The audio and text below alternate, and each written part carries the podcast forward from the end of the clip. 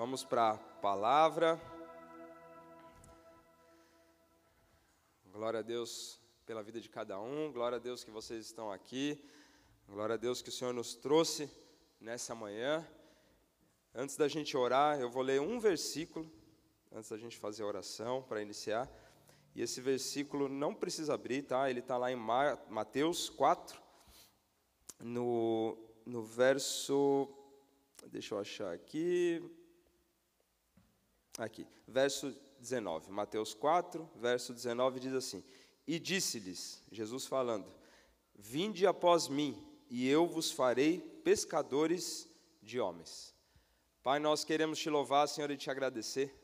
Obrigado, Senhor, por esse momento. Obrigado, Pai, porque nós temos liberdade, Senhor Deus, de ouvir a tua palavra, Senhor, de pregar o teu evangelho, Pai, de compartilhar boas novas. Nós te agradecemos, Senhor, por essas portas abertas. Nós te louvamos, Pai, pela liberdade, Pai, que há na nossa nação. Nós te agradecemos, Senhor Deus, e nos colocamos diante de Ti nessa hora.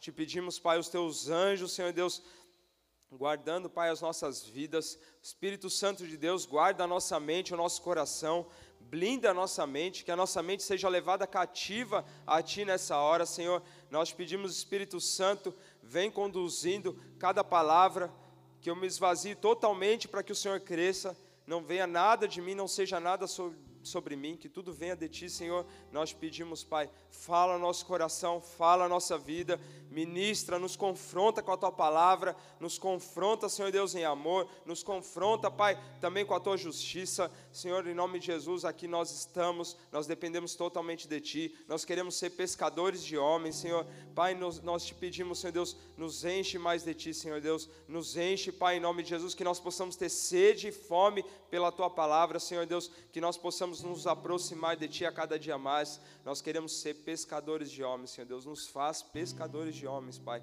Em nome de Jesus, Senhor Deus, que nossos ouvidos estejam atentos à Tua voz. Que os nossos corações, a nossa mente estejam conectados contigo. Nós pedimos, Senhor Deus, céu e terra sendo um nessa manhã, Pai. Em nome de Jesus. Amém e amém. Glória a Deus.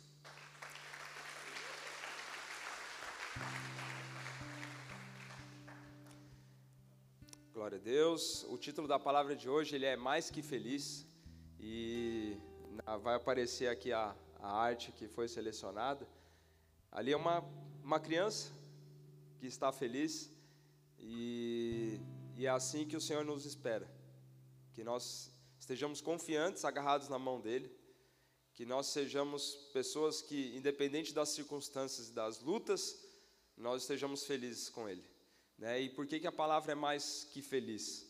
A gente vai, vai meditar sobre uma passagem que está lá em Mateus 5, que é logo depois daquele versículo ali que eu, que eu li no início, e fala sobre as bem-aventuranças. É uma passagem que fala do Sermão do Monte. Jesus ele dedicou um bom tempo ali para explicar diversos temas, mas a gente vai se ater do versículo 1 ao versículo 12 de Mateus 5. Mas onde o Senhor quer nos levar é para esse local é o local onde a gente se agarra à mão dele, onde a gente está feliz, onde a gente está seguro, onde a gente tem a certeza que existe alguém nos segurando, independente do que está acontecendo na nossa vida, nesse mundo, a gente tem a plena convicção, a plena certeza que o Senhor está no controle de tudo, que Ele não perdeu o controle de nada. E assim é o que o Senhor nos quer, e nós vamos meditar sobre essa palavra. Eu vou fazer a leitura. Mateus 5, quem quiser abrir a sua Bíblia, fica à vontade, se não acompanha pelo, pelo telão. Eu estou na versão Almeida, Mateus 5, nós vamos ler do versículo 1 ao 12. Eu vou ler aqui pelo, pelo telão, se puder colocar, por favor. Diz assim: Vendo Jesus, deixa eu me colocar aqui do lado, aqui, senão fico na, na frente. Vendo Jesus as multidões, subiu ao monte, e como se assentasse, aproximaram-se os seus discípulos. E ele passou a ensiná-los, dizendo: Bem-aventurados os humildes de espírito, porque deles é o reino dos céus. Bem-aventurados os que choram, porque serão consolados. Bem-aventurados os mansos, porque herdarão a terra. Bem-aventurados os que têm fome e sede de justiça, porque serão fartos. Bem-aventurados os misericordiosos, porque alcançarão misericórdia. Bem-aventurados os limpos de coração, porque verão a Deus. Bem-aventurados os pacificadores, porque serão chamados filhos de Deus. Bem-aventurados os perseguidos por causa da justiça, porque deles é o reino dos céus.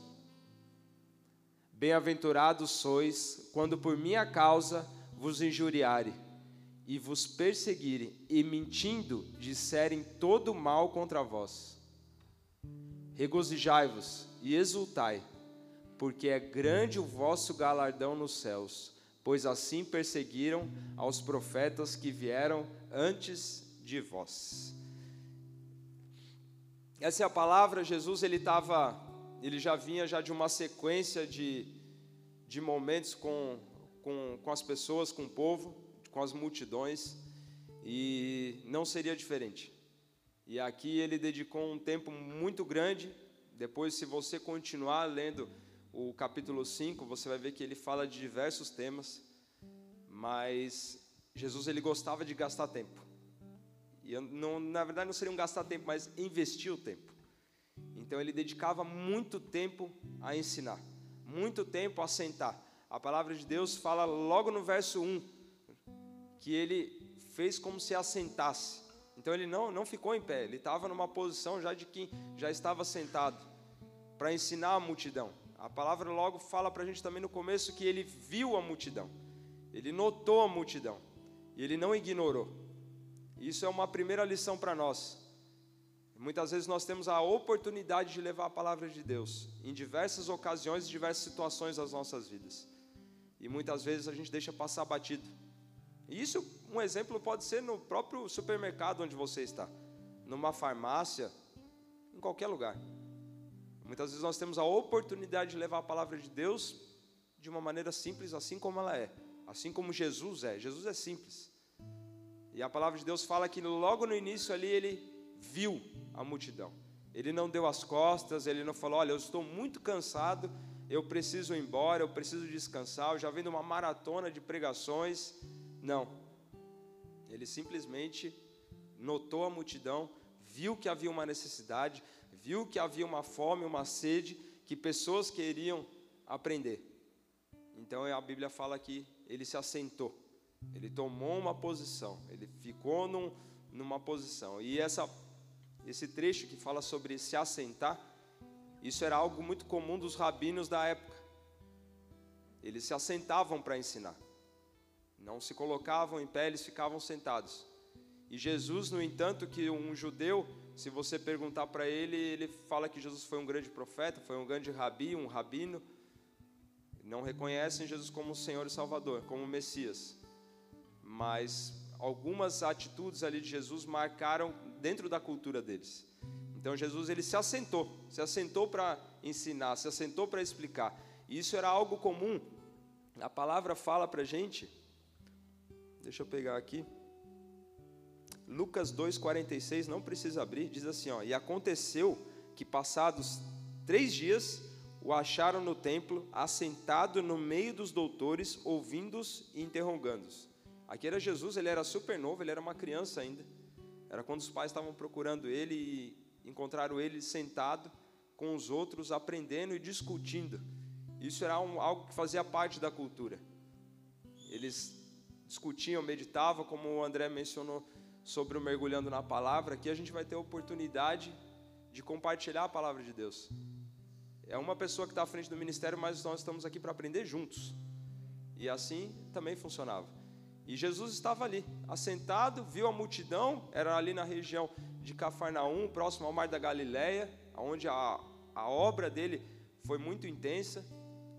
E a maioria das pessoas eram pessoas, eram gentios, não eram judeus, eram gentios, eram aqueles que eram excluídos da sociedade. E ali estava Jesus, se assentou e começou a explicar. E logo no depois desse desse trecho que fala que Jesus viu ele se assentou, vem um, algo muito importante aqui. Isso eu já, eu lembro que em outras pregações já foram faladas, mas é algo que é bom sempre a gente lembrar. no verso, ainda no, no verso primeiro, só que na parte B dele, de Mateus 5, diz assim: Aproximaram-se os seus discípulos. Bom, a gente tinha uma multidão. O que, que é uma multidão? Quando a gente está no meio da multidão, a gente consegue se esconder. Quando a gente está no meio da multidão, dificilmente a gente vai ser confrontado. Quando a gente está na multidão, a gente esconde aquilo que nos envergonha. Quando a gente está no meio da multidão, a gente não quer compromisso, a gente não quer proximidade, a gente não quer comunhão, a gente não quer relacionamento. A gente vai conforme a música toca, conforme a multidão anda, assim quem está no meio da multidão também vai. E logo tem um detalhe ali que a palavra fala que aproximaram os seus discípulos. Os discípulos, os discípulos se aproximaram. Algo que se a gente lê, pode passar batido e não notar que quando a gente quer ser parecido com o mestre, a gente tem que se aproximar do mestre. Então, eu vou ser parecido com Jesus, você vai ser parecido com Jesus quando você se aproximar de Jesus. Quando você sair do meio da multidão. E sair do meio da multidão dói, sair do meio da multidão, às vezes, vai, vai ser cansativo no sentido de eu vou ter que passar por um processo, eu vou ter que abrir meus pecados, Jesus, eu vou confessar meus pecados, minhas dores, eu vou ficar exposto, eu vou ficar diante de Jesus. E a palavra de Jesus fala que, a palavra do Senhor fala que a palavra de Deus ela é luz, ela é lâmpada, ela ilumina. E ao mesmo tempo que Jesus, o Espírito Santo, é um fogo consumidor, quando nós estamos diante da presença do Senhor, tudo aquilo que está oculto dentro de nós vai ser revelado, vai ser exposto. E dói. E dói. Ontem eu estava conversando com uma pessoa e falando justamente sobre isso, o processo que a gente vive. É difícil você querer passar um processo de mudança de orgulho, de caráter, do que for.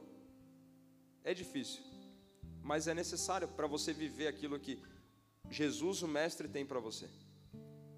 E os discípulos, a palavra fala que eles se aproximaram, saíram do meio da multidão, foram para onde? Perto de Jesus. Então eu quero ser parecido com Jesus, então que eu me aproxime dele, que eu saia da multidão. Não fique no meio da multidão, não se esconda, se exponha, mas se exponha, Jesus, eu estou aqui com os meus pecados, com as minhas dificuldades. A palavra de Deus fala que nós somos sarados, nós somos curados quando nós confessamos os pecados uns aos outros.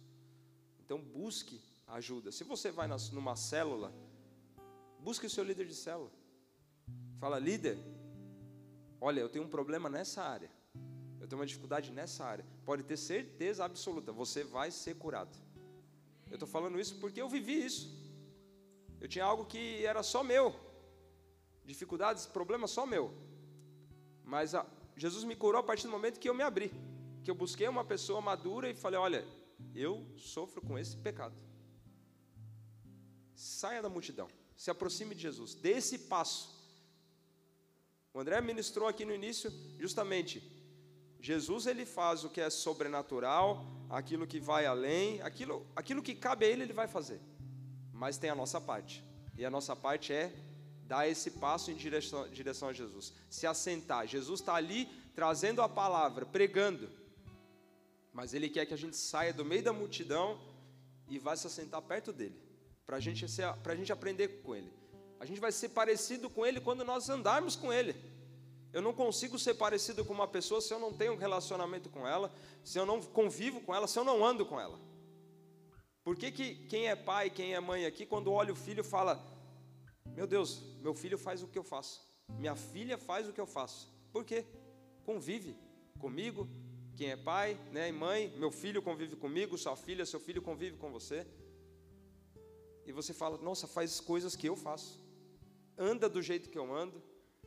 Quer ter o cabelo do jeito que eu tenho, fala do jeito que eu falo, mas por quê? Porque anda junto, porque está todo dia. E a gente vai ser parecido com Jesus se a gente andar com Ele, se a gente se aproximar dele. Essa é a primeira lição. E um versículo, logo no início da palavra, Jesus já quer nos ensinar. Vamos ser parecidos com Ele, mas que a gente vá em direção a Ele, que a gente se achegue, que a gente se assente diante dEle, que a gente se aproxime dEle. A palavra fala que sobre bem-aventurados, sobre as bem-aventuranças. E nós lemos bem-aventurado, bem-aventurado, bem-aventurado. Aventurado é o que?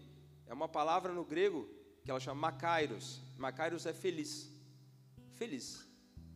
Poxa, mas a gente leu tudo aquilo ali, falando que feliz é aquele que chora, feliz é aquele que é perseguido, feliz é aquele que é humilde de espírito, mas como assim? Como que Deus está tentando ensinar a gente falando que feliz é aquele que chora? Aqui é usada uma, uma figura de linguagem que é chamada antítese. Antítese é quando você pega duas ideias opostas e coloca no mesmo, no, no, no mesmo contexto. Que Jesus ele fala: bem-aventurado é aquele que chora.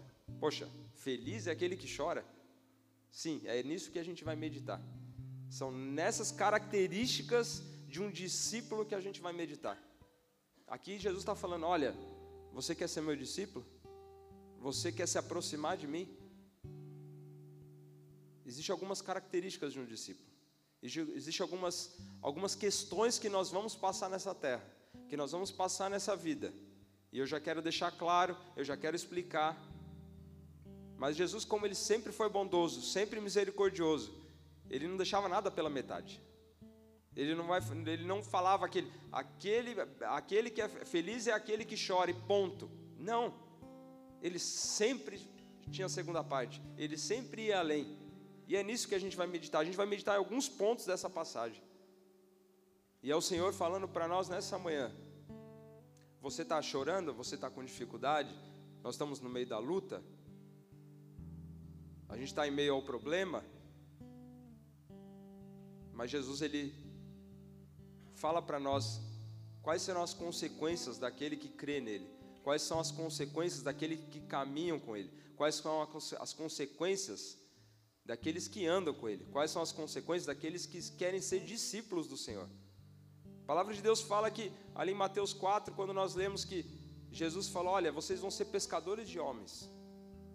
Eram homens que viviam, que eles literalmente eram pescadores, tinham suas profissões. Grande parte dos discípulos de Jesus não tinham formações, não eram homens cultos, não eram pessoas sábios da época, eram pessoas comuns, carne e osso, assim como eu, assim como você. É Jesus mostrando: olha, você também é meu discípulo, você pode ser meu discípulo. Isso não é algo que está inacessível, que foi exclusivo para aqueles doze. Não. É algo para nós, no nosso dia, na nossa época, no nosso tempo. E Jesus ele deixa aqui algumas lições para nós. No primeiro no primeiro versículo fala justamente que bem-aventurados, desculpa, no versículo 3, né? Bem-aventurados os humildes. Humildes de quê? Humildes de espírito. Tem versões que falam que humildes é pobre de espírito. Né? No original você pega, ele é pobre de espírito. Bem-aventurados os humildes de espírito, porque deles é o reino dos céus. A palavra de Deus fala, eu tenho marcado aqui lá em Tiago 4, versículo 6, diz assim: não precisa abrir, tá? Na, na sua Bíblia. Tiago 4, versículo 6, fala assim: ó. Antes ele dá maior graça pelo que diz: Deus resiste aos soberbos, mas dá graça aos humildes. Jesus ele era humilde. Jesus ele tinha todo o poder na mão dele. Ele podia fazer tudo o que ele queria, que ao mesmo tempo que ele era homem, ele era Deus. Ele podia pedir, Deus, mata essa pessoa que está me xingando, mata esses que estão me perseguindo, mata esses daqui que estão tentando me apedrejar, que estão correndo atrás de mim, que estão me expulsando daqui. Ele não fez isso. Palavra de Deus fala que ele foi como uma ovelha muda até o final. Ele não abriu a boca. Ele sofreu tudo que ele tinha que sofrer e não abriu a boca. Nos dando uma lição justamente que fala: Bem-aventurados os humildes de espírito, ou seja, aquele que não é orgulhoso, aquele que não é altivo, aquele que não se acha mais do que o outro, não se acha mais do que o próximo. Aqui a palavra de Deus está falando: olha, não pense que você é mais do que o seu próximo. A palavra de Deus nos ensina que nós devemos amar ao nosso próximo, que nós devemos cuidar do nosso próximo. Nós fazemos parte de um corpo, nós estamos conectados um ao outro, cada um na sua função, cada um com seu dom, cada um com seu talento. Ou seja, eu não sou superior ao meu irmão, meu irmão não é superior a mim, nós estamos conectados no mesmo corpo. E a palavra de Deus fala: bem-aventurados os humildes de espírito, os pobres de espírito. Ou seja, é combatendo o orgulho na nossa vida, é combatendo a soberba na nossa vida. A palavra que nós lemos ali, Tiago 4, 6, fala que Deus ele resiste, ele resiste ao soberbo, ele resiste ao orgulhoso.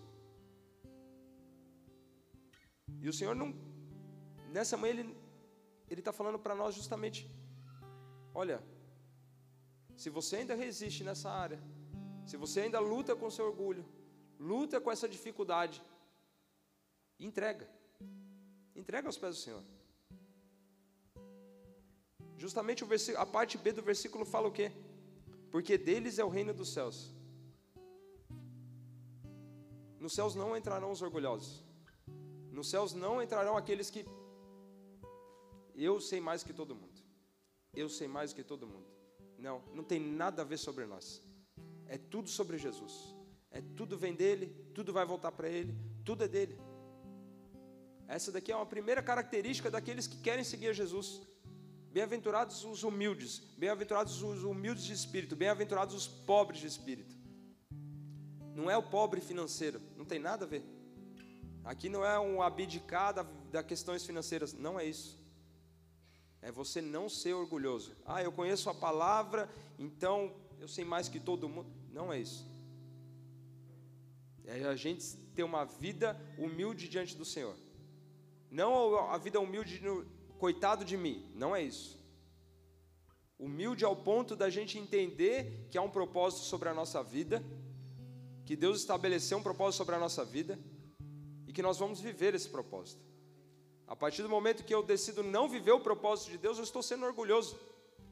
Porque eu estou falando, Deus, o que o Senhor tem para mim não serve.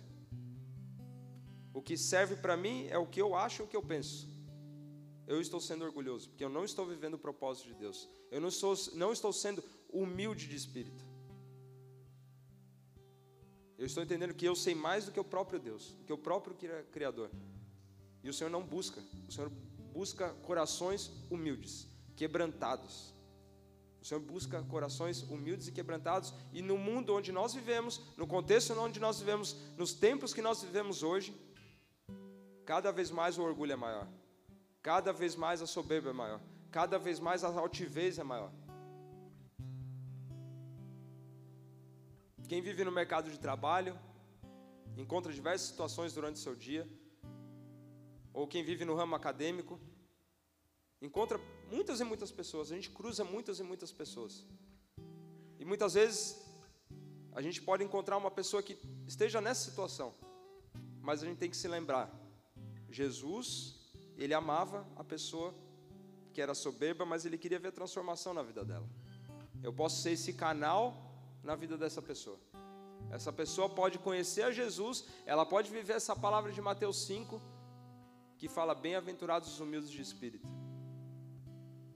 Muitas vezes porque ninguém teve coragem de chegar e abrir a boca e falar de Jesus para aquela pessoa. Ah, não, aquela pessoa, pô, o cara é doutorado, o cara é PhD, já fez todos os estudos imagináveis. Mas Jesus ele é simples. Jesus ele é simples. Ele vai no mais profundo do nosso coração. E ele não olha o título, ele não olha a posição. E muitas vezes aquilo que a pessoa precisa, aquilo que ela necessita, é ouvir de Jesus. E a vida que antes era uma vida de orgulho e soberba, é transformada por Jesus. Aqui é uma primeira característica onde o Senhor nos busca, busca em nós, que nós não sejamos orgulhosos. Seja orgulhoso daquilo que a gente já estudou, trabalha ou espiritualmente. Palavra fala que Deus resiste aos soberbos, resiste aos orgulhosos. e uma das características dos discípulos são aqueles que são humildes de espírito. Segundo ponto, no verso 4 fala que bem-aventurados aqueles que choram. Como a gente disse no começo, Jesus ele não parou por aqui o versículo, não parou por aqui a citação dele. A palavra continua. Na parte B diz: "Porque serão consolados". Como é bom saber que há um consolo diante das nossas lutas. Como é bom saber que há um consolo diante dos problemas que nós vivemos. Como é bom a gente pegar a palavra de Deus e saber que aqui há um consolo. A palavra de Deus fala em Apocalipse 21, 4: E Deus limpará dos seus olhos toda lágrima, e não haverá mais morte, nem pranto, nem clamor, nem dor, porque já as primeiras coisas são passadas. A palavra de Deus também fala em próprio Apocalipse 7, não precisa abrir, eu vou abrir aqui. Apocalipse 7, 17 diz assim: Pois o cordeiro que se encontra no meio do trono os apacentará e os guiará para as fontes, das, para as fontes da água da vida, e Deus lhe enxugará dos olhos toda lágrima. O choro ele faz parte da nossa caminhada. As lutas fazem parte, sim, da nossa caminhada.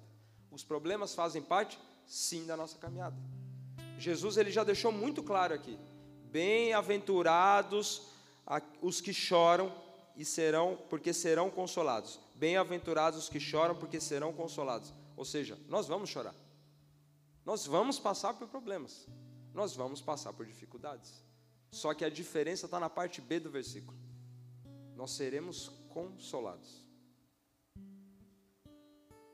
Talvez a nossa vida vai encontrar ainda muitos choros pela frente. Mas quando nós estivermos no céu com o Senhor, quando Ele vier buscar a igreja dele, nós estaremos num lugar onde Ele vai enxugar nossa lágrima uma vez e nunca mais vai cair lágrima do nosso olho. Essa é a nossa esperança. Mas a nossa esperança também é aqui nessa terra que nós sabemos que existe aquele que cuida de nós. Existe um pastor cuidando do seu rebanho. Jesus ele está cuidando das suas ovelhas. Nós somos ovelha do pastoreio dele. Nós somos ovelha do aprisco dele. Nós estamos sendo cuidados por ele. O choro ele faz parte do processo. O choro ele é o meio do processo, ele não é o final do processo. Entenda que se hoje há algo na sua vida que você está passando por um choro, por uma luta, uma dificuldade, Lembre-se que isso é o meio do processo, não é o final. Não é o final. Tá difícil? Continua. Tá sangrando, tá com dificuldade? Continua. Mas não para. Não para. O deserto, ele é um lugar de passagem. A palavra fala, o original da palavra fala que o deserto é lugar de passagem. A gente não fica estacionado no meio do deserto. A gente passa por ele. No deserto vem as lutas, as dificuldades, seja ela quais forem, desde financeiras, espirituais, relacionais, o que for. Mas é um lugar de passagem. E o choro, ele é passageiro. A palavra de Deus fala que o choro ele pode durar uma noite, mas a alegria ela vem pela manhã. Então se apegue à palavra de Deus, se apegue a essas palavras, se apegue àquilo que Deus manifestou através do Espírito dele sobre a vida de homens e mulheres que escreveram, que falaram do amor de Jesus, que falaram do amor do Pai, que viveram, tiveram experiências com o Senhor. Nós estamos diante de um livro que sobreviveu a milhares e milhares de anos. Vieram guerras, vieram lutas, vieram dificuldades, problemas na economia, problemas mundiais, guerra, guerras mundiais, e a palavra está aqui. Permanece. A palavra do Senhor vai permanecer para sempre. E aqui está a nossa fonte de vida. Aqui onde a gente busca o nosso consolo. Aqui onde a gente busca a palavra que vai nos garantir que o nosso, a nossa lágrima vai ser enxugada. Que vai nos garantir que a nossa luta ela vai passar. A luta passa. A luta passa. As dificuldades passam. Os problemas passam. Não permita ser vencido pelas dores desse mundo. Não permita ser vencido pelas dores desse mundo. Se agarre com todas as suas forças à palavra de Deus. Ela garante vida para nós. Ela garante o nosso sustento, ela é o nosso alimento. Ela é o nosso alimento diário. Para que quando chegarem as lutas, quando chegarem as dificuldades, você vai saber: existe um Deus que enxuga as minhas lágrimas. Existe um Deus que cuida de mim. Existe um Deus que não me abandona. Existe um Pai que cuida da gente. Existe um Pai que cuida dos seus filhos. Existe um Pai que se preocupa. Existe um Pai que provê aquilo que você precisa diariamente. Esse é o nosso Deus. Esse é o nosso Pai. Que cuida com amor, como minha esposa falou no início, um amor que muitas vezes a gente não entende. Um amor que muitas vezes a gente não compreende. Um amor que a gente olha e fala: Deus, eu estou todo arrebentado. Eu estou cheio de luta, cheio de problema, cheio de dificuldade, cheio de pecado. E o Senhor ainda me ama. Sim, Ele te ama. Ele quer ver a sua vida transformada. E Jesus, Deus através de Jesus, um amor misericordioso, um amor grandioso, já nos deu, nos deu todas essas chaves. Olha, você vai chorar, mas você vai ser consolado. Então creia, está na luta, está difícil, está no meio da dificuldade. Creia que existe um Pai pronto para te consolar. Creia que existe um Pai para te dar a resposta que você precisa. Ele é seu Criador.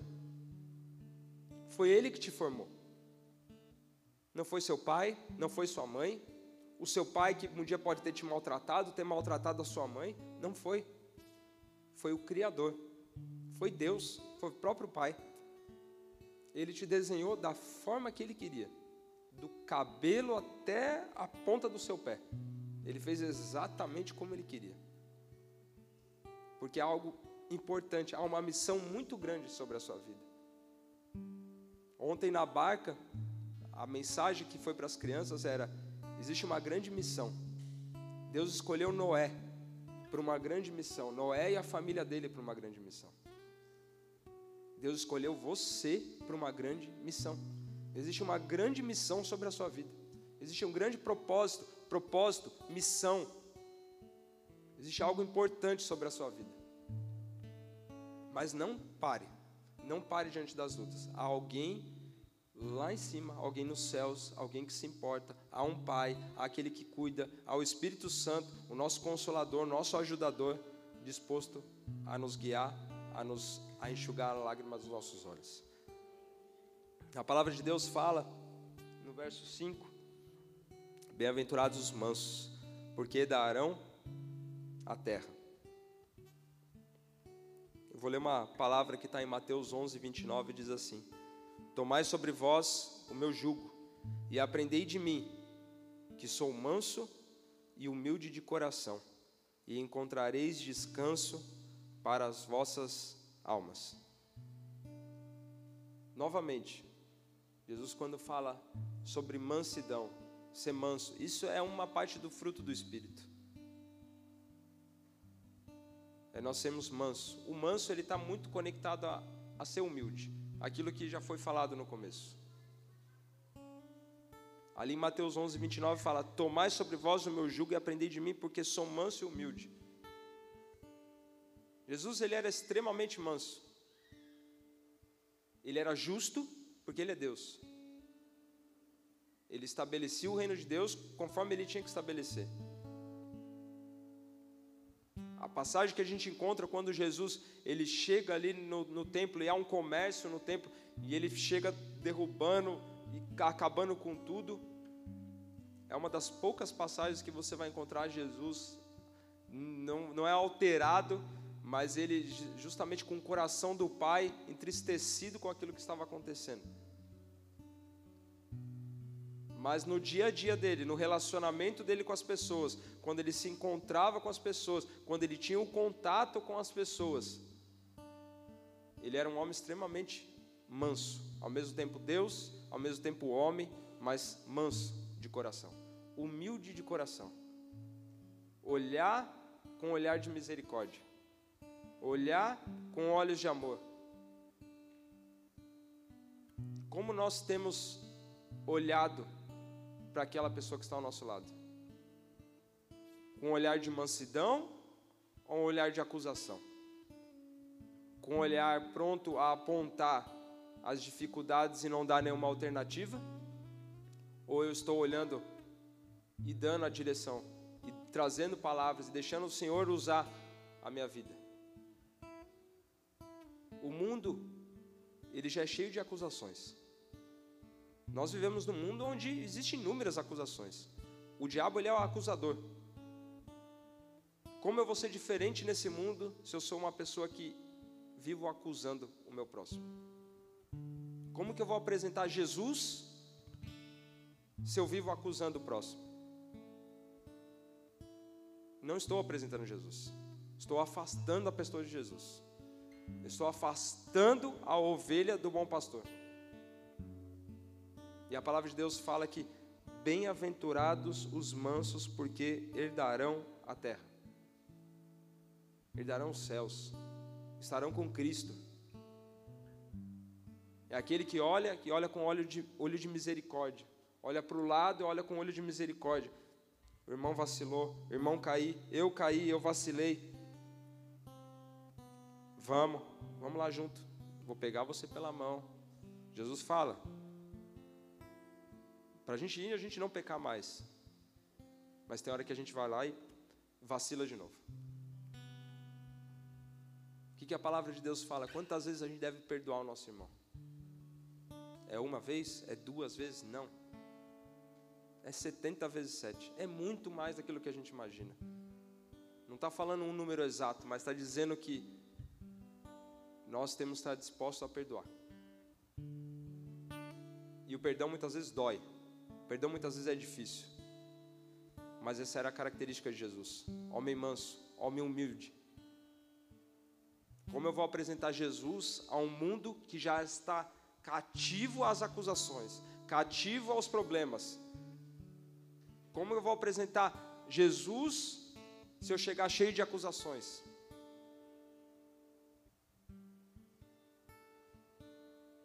Mundo ele está sedento em conhecer Jesus está com fome de conhecer Jesus. Mas eu tenho me encontrado nessa posição como uma pessoa mansa, uma pessoa humilde. Não é nada sobre nós. Nós mesmos, nós não conseguimos ser manso nem humilde. É a gente pedir para o Senhor, Senhor, enche-me com, com, a sua mansidão, enche-me com, com a sua humildade. Não é nada sobre nós. Se for nós mesmos, se o Espírito do Senhor sair de nós, a gente não faz nada do que está aqui. Mas é para nós clamarmos: Espírito Santo, me enche de humildade, me enche de mansidão, me ensina a ser manso, me ensina a ser humilde. Eu não sei. E é por isso que a palavra fala: o Espírito Santo ele é o nosso ajudador, ele é o nosso auxiliador, é ele que nos ajuda. Estou com dificuldade, não sei o que fazer. Espírito Santo, me ajuda. Espírito Santo, me ensina. E ele vai ensinar. Esses dias eu e minha esposa conversando e falando justamente sobre um testemunho de, um, de, um, de uma mãe, de uma, uma pastora, e ela falando, contando do que é algo que ela viveu na infância dos filhos dela. O filho tinha uma prova de matemática para fazer e ela não sabia como explicar, não tinha dificuldades e buscou de diversas formas tentar aprender. Só que por um instante ela esqueceu de simplesmente orar e falar: Espírito Santo, nos ensina, nos mostra como resolver isso. E aí ela lembrou, falou para o filho dela: Vamos orar, vamos orar. Era para a gente ter feito isso desde o começo. E buscaram o Senhor em oração. E falou que antes mesmo ela terminar a oração, quando olhou para o lado, o filho já estava fazendo.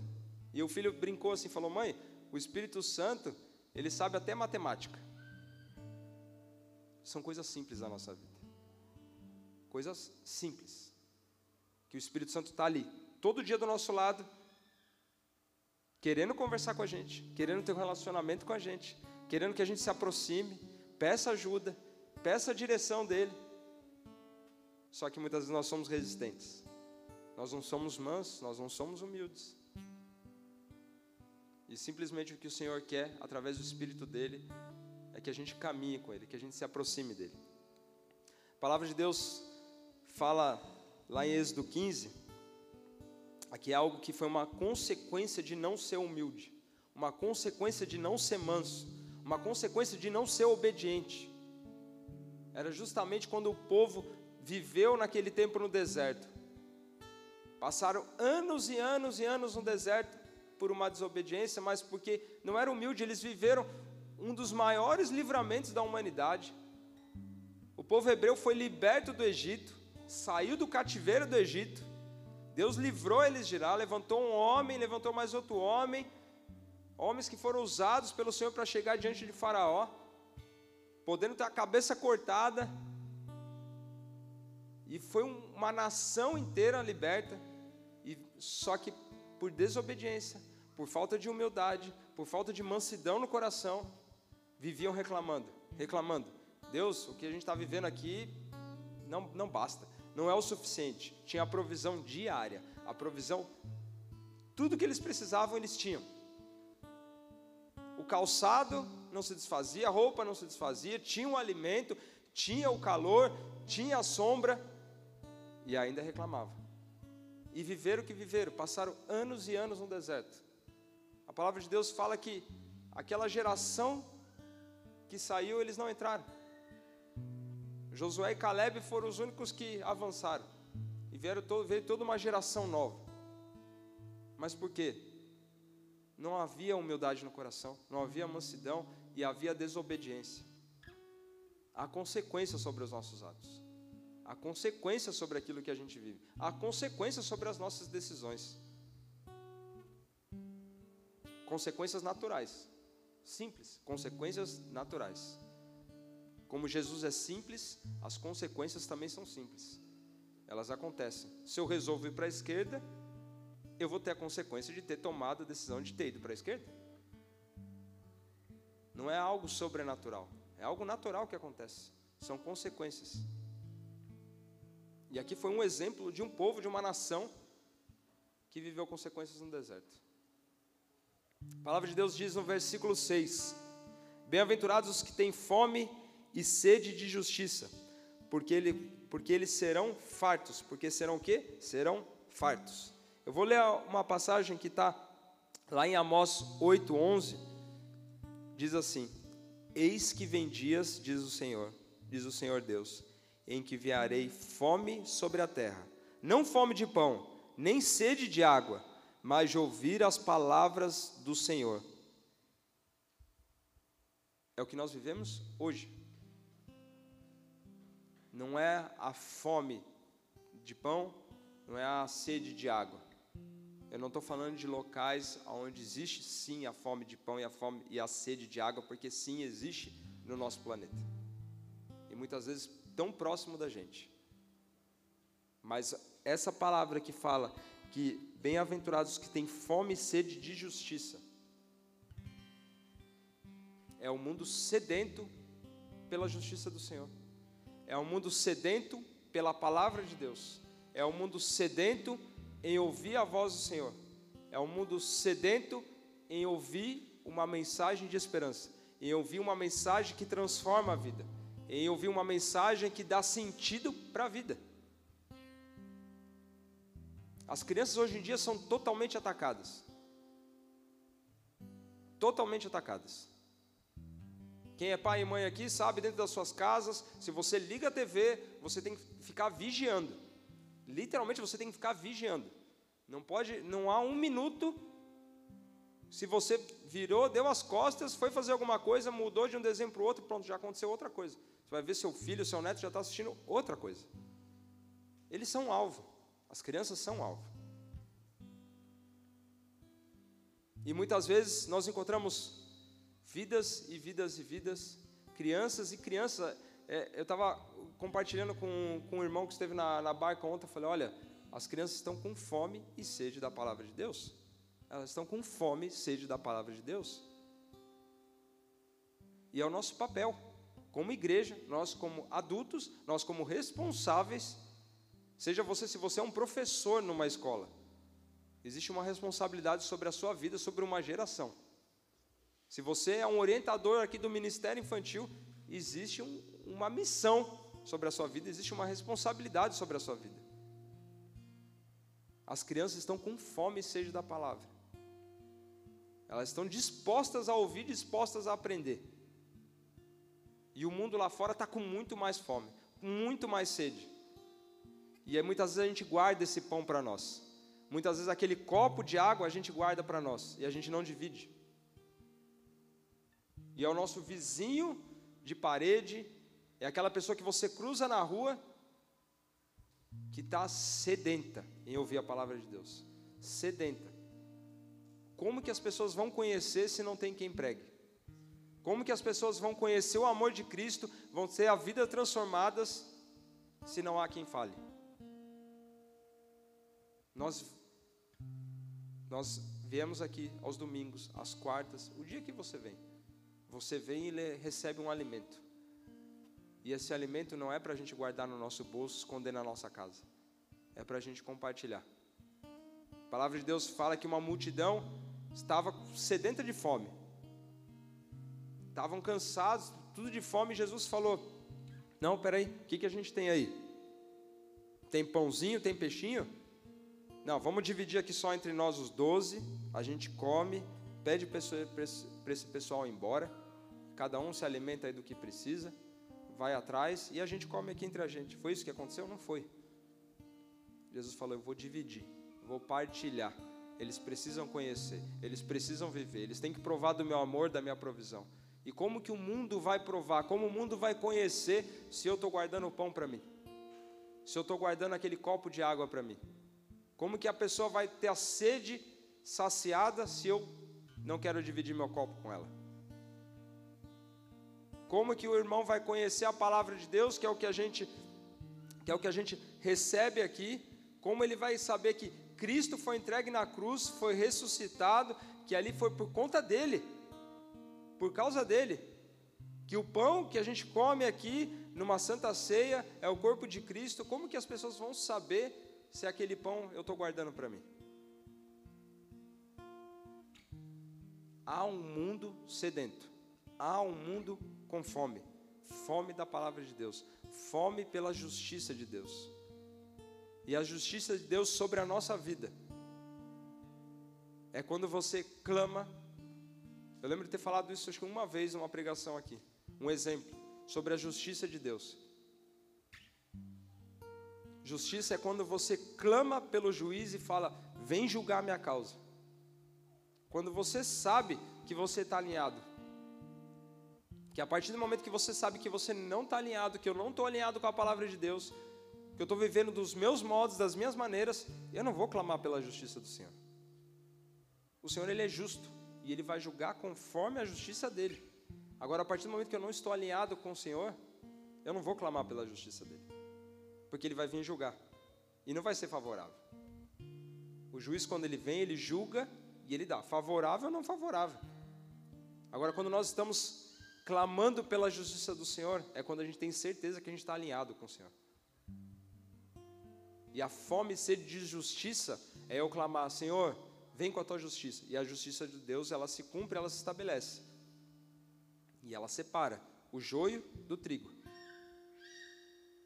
Não é simplesmente uma justiça, Senhor, faz a tua justiça. Não. É justiça de Deus, ele separa, ele divide, ele fala é sim do não, é o verdadeiro do falso, é o joio do trigo. Mas para eu clamar pela justiça do Senhor, eu tenho que estar bem alinhado com Ele.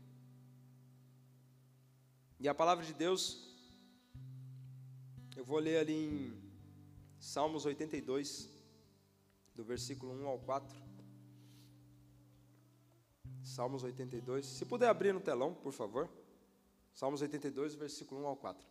Deus assiste na congregação divina, no meio dos deuses, estabelece seu julgamento.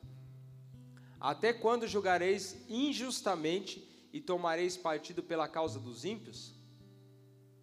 Fazeis justiça ao fraco e ao órfão, procedei retamente para com o aflito e o desamparado.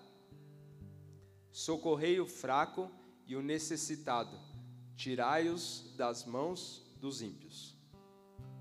O salmista, sendo usado pelo Senhor, falando justamente do aflito, do necessitado, daquele que precisa da mão estendida, daquele que precisa conhecer a justiça do Senhor, saber que no meio da, da dificuldade, da orfandade, daquilo que ele está vivendo, da viúva, do órfão, do estrangeiro, saber que há um Deus que julga a causa dele, que há um Deus que está cuidando da causa dele. O necessitado, o órfão, o aflito, o estrangeiro, a viúva, que são aqueles que a palavra do Senhor fala que nós devemos cuidar. Ele vai conhecer a justiça de Deus, vai conhecer a justiça do Senhor quando nós manifestarmos a justiça de Deus, quando nós manifestarmos a presença de Deus. Não vai conhecer se não houver alguém que pregue. Mais uma vez, não vai conhecer se não houver alguém que pregue.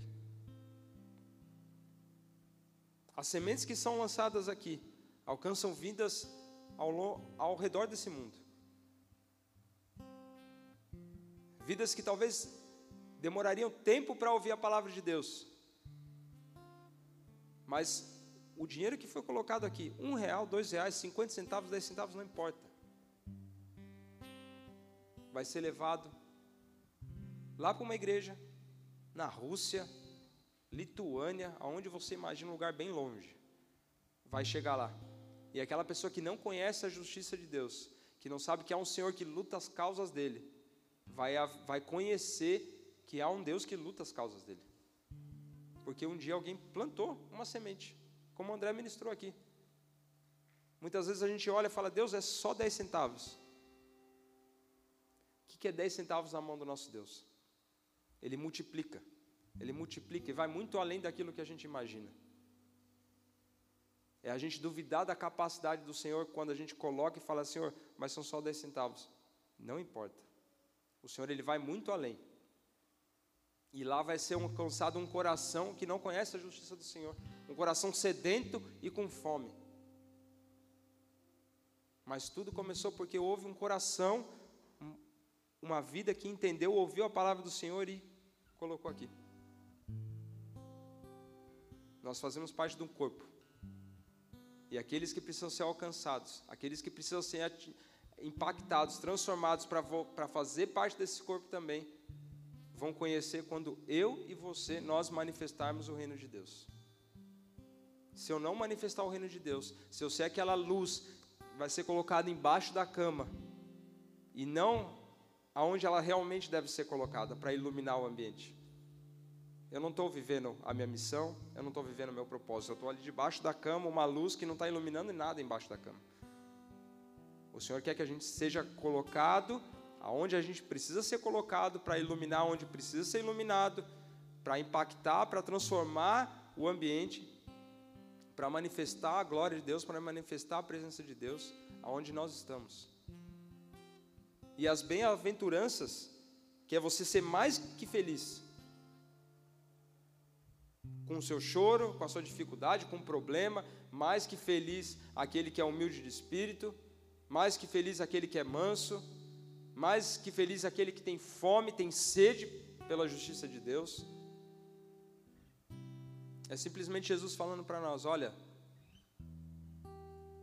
aqui estão algumas características, aqui estão alguns pontos, aqui estão algumas situações que nós vamos viver. Mas eu estarei com vocês, eu estarei com vocês, eu estarei ajudando, guiando, orientando, eu estarei sustentando, Jesus não falou para a gente, bem-aventurado aquele que é soberbo, bem-aventurado aquele que não chora, bem-aventurado aquele que é duro de coração. Não falou isso. Ele não falou, bem-aventurado aquele que, que é injusto, aquele que não se importa com a justiça, aquele que não tem fome e não tem sede. Ele não falou para a gente que bem-aventurados aqueles que não são misericordiosos, que não olham com olhos de misericórdia. Ele não falou para nós, bem-aventurados aqueles que têm o um coração de pedra, coração duro. Ele não falou para nós, bem-aventurados aqueles que gostam de fazer guerra.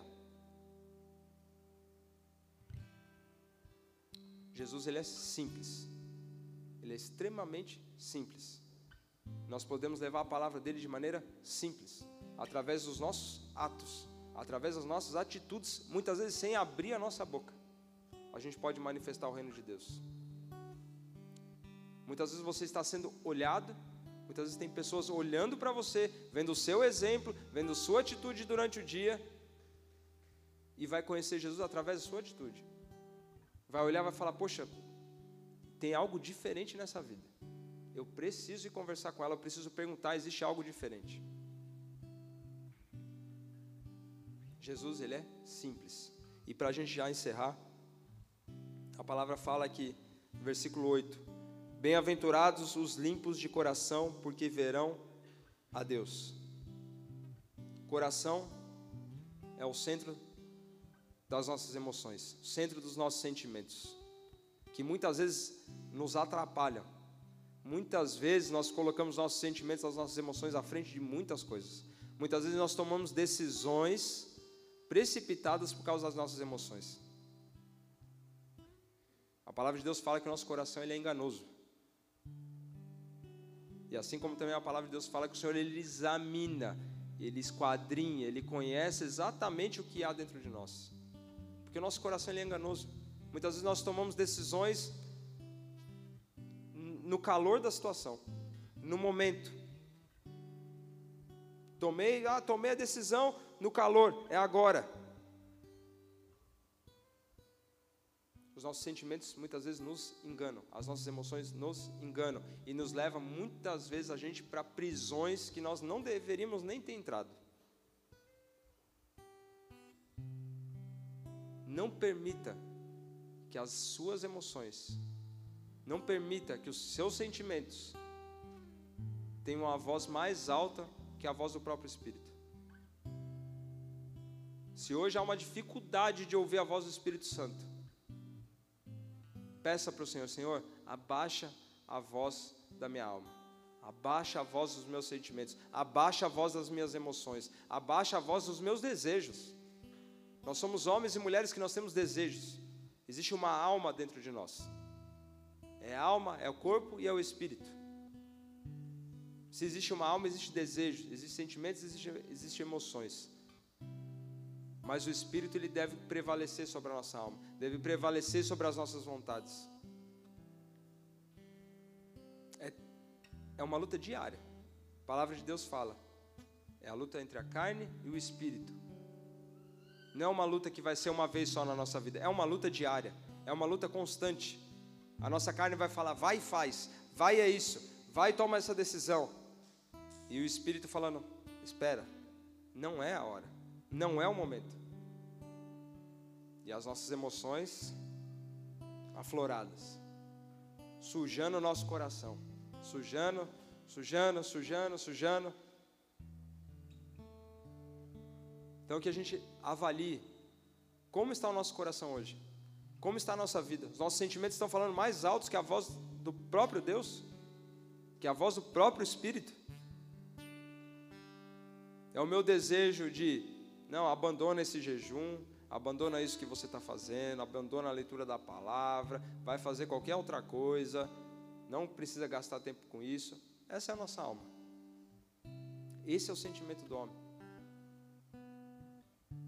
não precisa dedicar tempo tempo para buscar o Senhor, não precisa dedicar. Essa é a nossa alma, esse é o nosso desejo. Essa é a origem do homem. Origem no pecado. E o pecado ele leva a gente para a morte. É a morte espiritual. Então que nós possamos nos avaliar. Buscar no Senhor, Senhor, que essas vozes das, dos meus sentimentos, das minhas emoções, que elas sejam reduzidas, ao ponto que eu não ouça mais, que eu ouça a tua voz, Senhor, que eu não tome mais decisões precipitadas, no meio do calor, no meio das dificuldades, alguém falou algo e você já quer rebater, alguém me magoou e eu já quero falar. Esse é o nosso sentimento, essas são as nossas emoções querendo falar alto. Esse é o coração que muitas vezes que está bem longe do que Jesus falou. Bem-aventurados os limpos de coração. Um coração que está manchado de pecado, um coração que está tem pecados escondidos, pecados ocultos. Essa é uma manhã para a gente entregar o nosso coração, falar: Jesus, está aqui meu coração, com os meus sentimentos, com as minhas emoções, com os meus problemas, com os meus pecados. Está aqui meu coração, limpa meu coração, Jesus. Limpa meu coração. Que o teu sangue venha limpando meu coração. Tirando toda a emoção, todo o sentimento, tudo que é enganoso, tudo que me leva para longe de ti. Que nós possamos entregar o nosso coração diante do Senhor. Não mais um coração de pedra. Não mais um coração duro. Mas falar, Senhor, transforma esse meu coração de pedra. Coração que já não, não, não sente mais a tua presença. Não entende que o Senhor está mais aqui. Coloca um coração de carne. Verso 10 e 11 diz que: Bem-aventurados os perseguidos, por causa da justiça, porque deles é o reino dos céus. Bem-aventurados sois quando por minha causa vos injuriarem e vos perseguirem, mentindo, disserem todo mal contra vós. Aqui tem uma passagem, se puder abrir no telão, por favor. Atos 5, verso 40. Verso 40 até o 42, Atos 5. Diz assim: Chamando os apóstolos, açoitaram-nos e ordenando-lhes que não falassem em nome de Jesus, o soltaram. E eles se retiraram do sinédrio, regozijando-se por terem sido considerados dignos de sofrer afrontas por esse nome.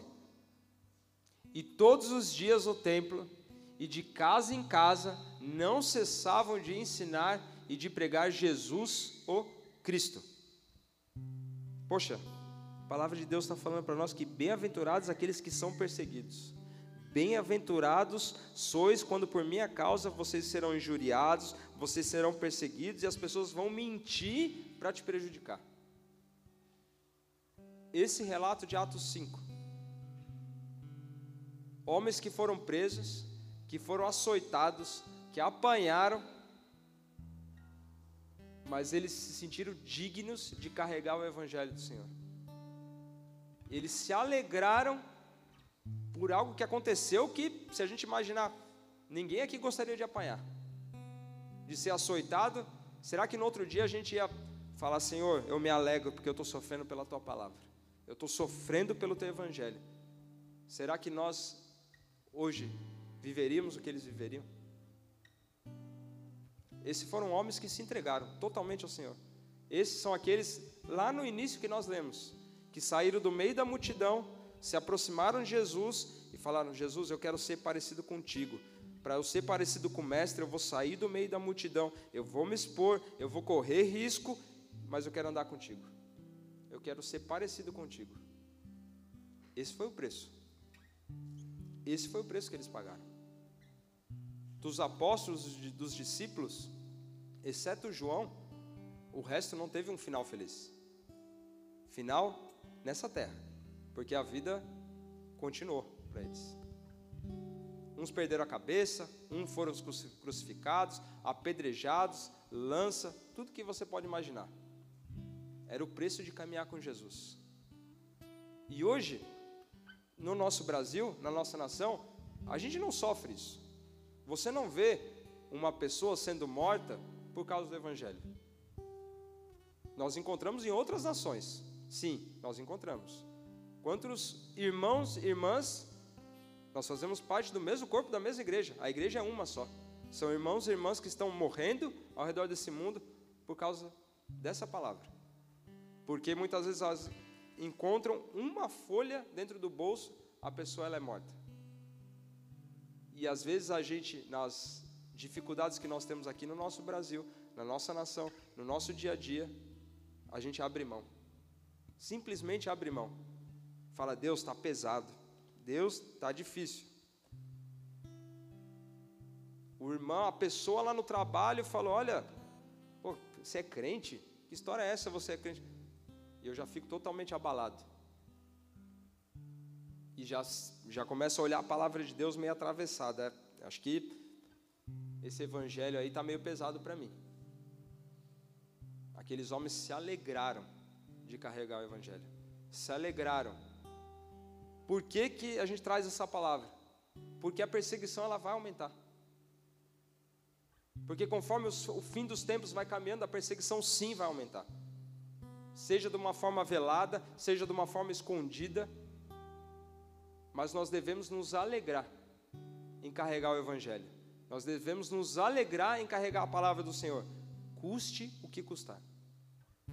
Esses homens viveram custe o que custar, ao ponto de falar: está aqui a minha vida, eu entrego ela por Jesus. E logo depois, no verso 42, fala que no outro dia eles estavam lá de novo, pregando o Evangelho, pregando Cristo. Apanharam, sofreram, estavam no outro dia pregando. E muitas vezes nós ficamos paralisados com um problema que surge na nossa vida.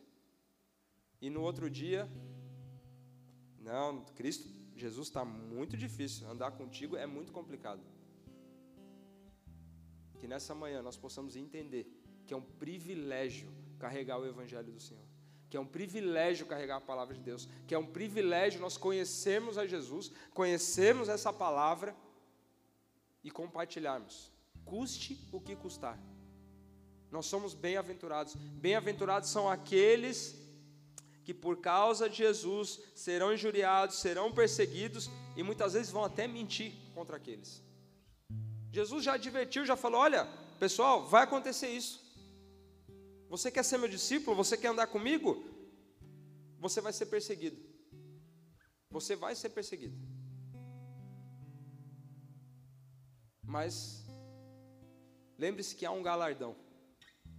Algo que nenhum homem pode tirar, a não ser nós, nós mesmos. A salvação ela não vem de obras nossas. Ela não vem.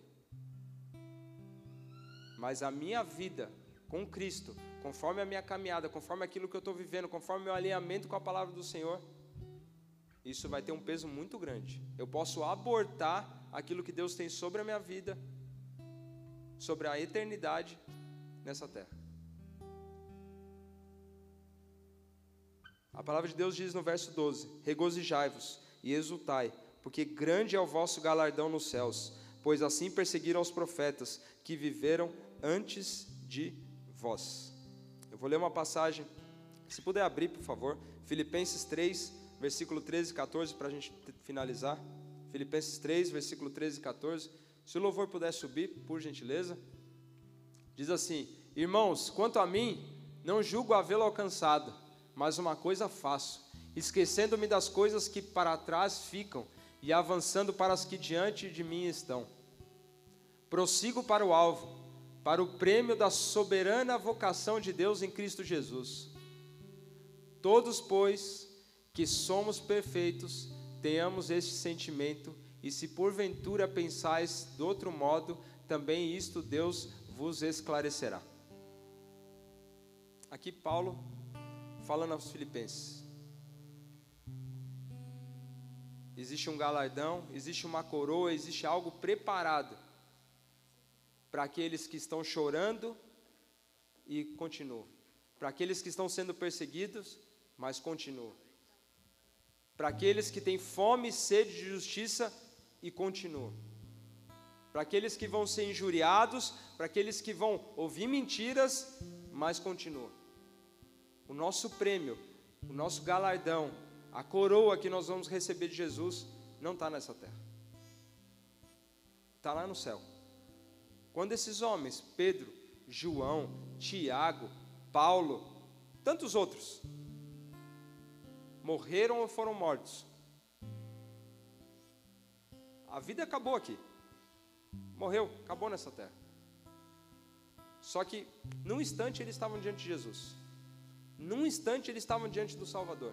Num instante, eles estavam ali para receber aquele prêmio, para receber a coroa, para receber o galardão porque eles viveram as bem-aventuranças. Eles choraram, sim, choraram. Eles foram perseguidos? Sim, foram perseguidos. Eles tentaram buscar agradar o Senhor? Tentaram buscar agradar o Senhor. Vacilaram? Vacilaram também. Homens e mulheres, seres humanos, carne como eu e você. Não é algo inacessível. Nós vivemos as bem-aventuranças, o que está em Mateus 5, do 1 ao 11, não é algo inacessível. É Jesus já falando: olha, aqui estão uma das características. Eu já estou dando de antemão o que vai acontecer. Mas se agarre na minha palavra, se agarre a mim. Tenha certeza que o meu Espírito estará com vocês. Nessa manhã, entregue o seu coração diante de Jesus. Entregue suas lutas, entregue seu choro, entregue suas dificuldades.